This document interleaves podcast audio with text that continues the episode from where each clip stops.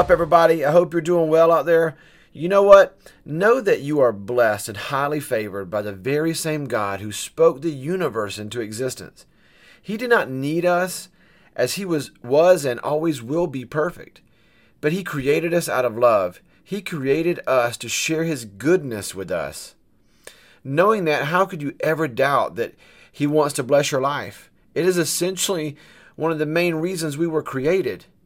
I hope that no matter what, you find time to praise Him and rest in His strength. Also, remember to put on the full armor of God and take hold of the three mighty spiritual weapons given to us to fight the enemy worship, prayer, and scripture. Today's message takes us to a miracle found in the midst of another miracle. Jesus is already on his way to perform an, a miracle when this miracle happens. It is a message inside of a message, and it is about a woman who was desperate and out of options. Isn't that where we often find ourselves before realizing that Jesus is our only option and the only one we need, for that matter?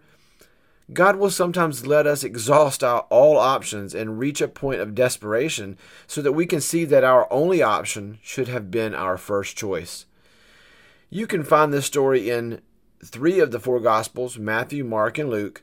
Jesus is on the, Jesus is on the way to heal Jairus' daughter, and there is a crowd of people around him pressing against him when he suddenly feels the power of God go out from him.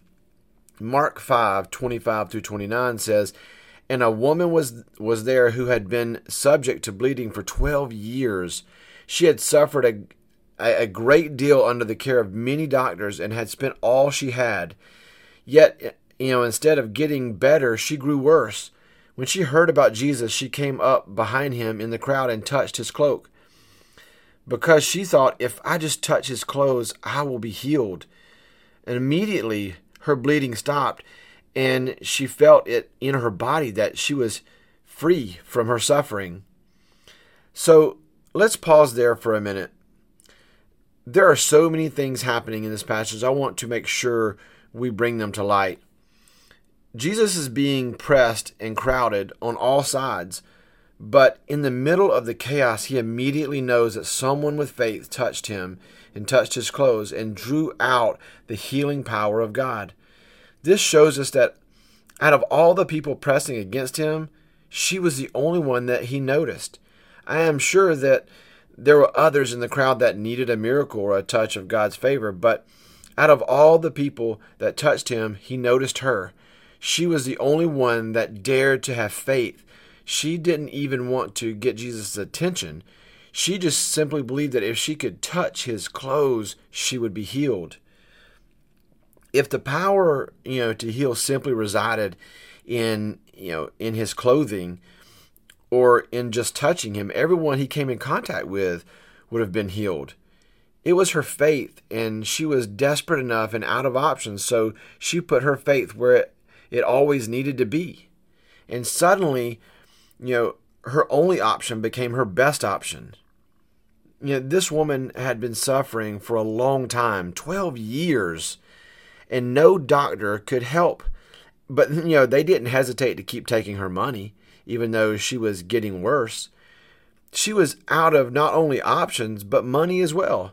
On top of that, her issue of bleeding would have made her ceremonial, ceremonially unclean and would have and she would have not been permitted um, into the temple and anyone who touched her would have been considered unclean that means she would have been shunned and no one would want her around them you know, and she could not participate in any of the temple ceremonies. Despite all of that, she entered the crowd knowing that everyone she bumped into would become unclean because of her. In fact, I would say that if people realized she made them unclean, she would have likely faced you know repercussions for you know for that. But she didn't let that stop her from getting to Jesus. You know, in Leviticus 15:31 it says, you know, thus you shall keep the people of Israel separate from their uncleanness, lest they die in their uncleanness by defiling my tabernacle that is in their midst. You see, in the Old Testament, God dwelled among his people in the tabernacle or tent of meeting, and it could not be defiled or they would suffer the penalty of the law. But in the New Testament, Jesus is the embodiment of God. God did not reside in the temple anymore. He walked among them and resided in the person of Jesus. As you see on many occasions, the contamination or uncleanliness of this world could you know, had no effect on Jesus. He reversed the penalty of the law. She did not make him unclean, he instead made her clean. She was all out of options, and she saw a chance, one last ditch effort to end her suffering, and she went for it. She entered the crowd and snuck up behind Jesus and touched his garment and was healed instantly. Finally, she was free from her suffering. After 12 long years, she found freedom from her suffering by simply touching the garment of Jesus. That's why I say, let me just hang on to the robe of Jesus for dear life and never let go. But I, but I digress. You know, Mark 5 30 through 34 says, At once Jesus realized that the power had gone out from him. He turned around in the crowd and asked, Who touched my clothes? You see the people crowding against you, his disciples answered, and yet you can ask, Who touched me? But Jesus kept looking around to see who had done it. Then the woman, knowing what had happened to her, came and fell at his feet, and, you know, trembling with fear, and told him the whole truth. He said to her, Daughter, your faith has healed you. Go in peace and be freed from your suffering. Jesus stops and makes a point to recognize what just happened. Even if God is in the midst of helping others, He still has time for you and still makes His power available to you in your time of need. When Jesus goes to recognize her, you know, she is afraid and trembling. She has never experienced the compassion of Jesus and was likely worried about some backlash. In her mind, she didn't ask to be healed, she stole the miracle from Jesus. Let me let me just clarify though. You can't steal a miracle from Jesus, but she might have felt like she did something wrong by not asking Jesus first or you know, and in his compassion, I feel like he wanted her to know it was okay that he loved her and wanted to bless her so that she would know that she was free of her burden or any shame or guilt that she might have felt for sneaking up and drawing on the power of God without asking Him first. Don't ever let the enemy make you feel guilty or unworthy to call on the name of Jesus. He will try to bury you in shame, guilt, or anything else he can use to keep you from calling on the name of Jesus. Satan knows the power of Jesus, and he knows the power of Jesus is too much for him. And anyone Jesus, um, anyone Jesus sets free is free indeed. You know, is there something that you are struggling with? Is there an area in your life that you wrestle with and the devil exploits?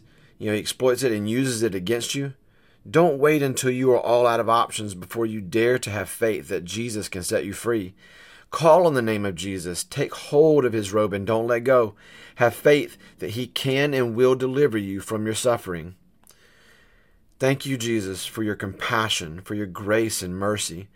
Thank you for meeting us where we are and pulling us up out of the darkness. Let your light shine through us, each of us. May we be a light in the darkness and show others the way. Help us to make a difference in the lives of those we come in contact with. If we aren't making a difference for the kingdom, what are we doing? I don't want to waste any more time. Let every day be another opportunity to make an impact for the kingdom.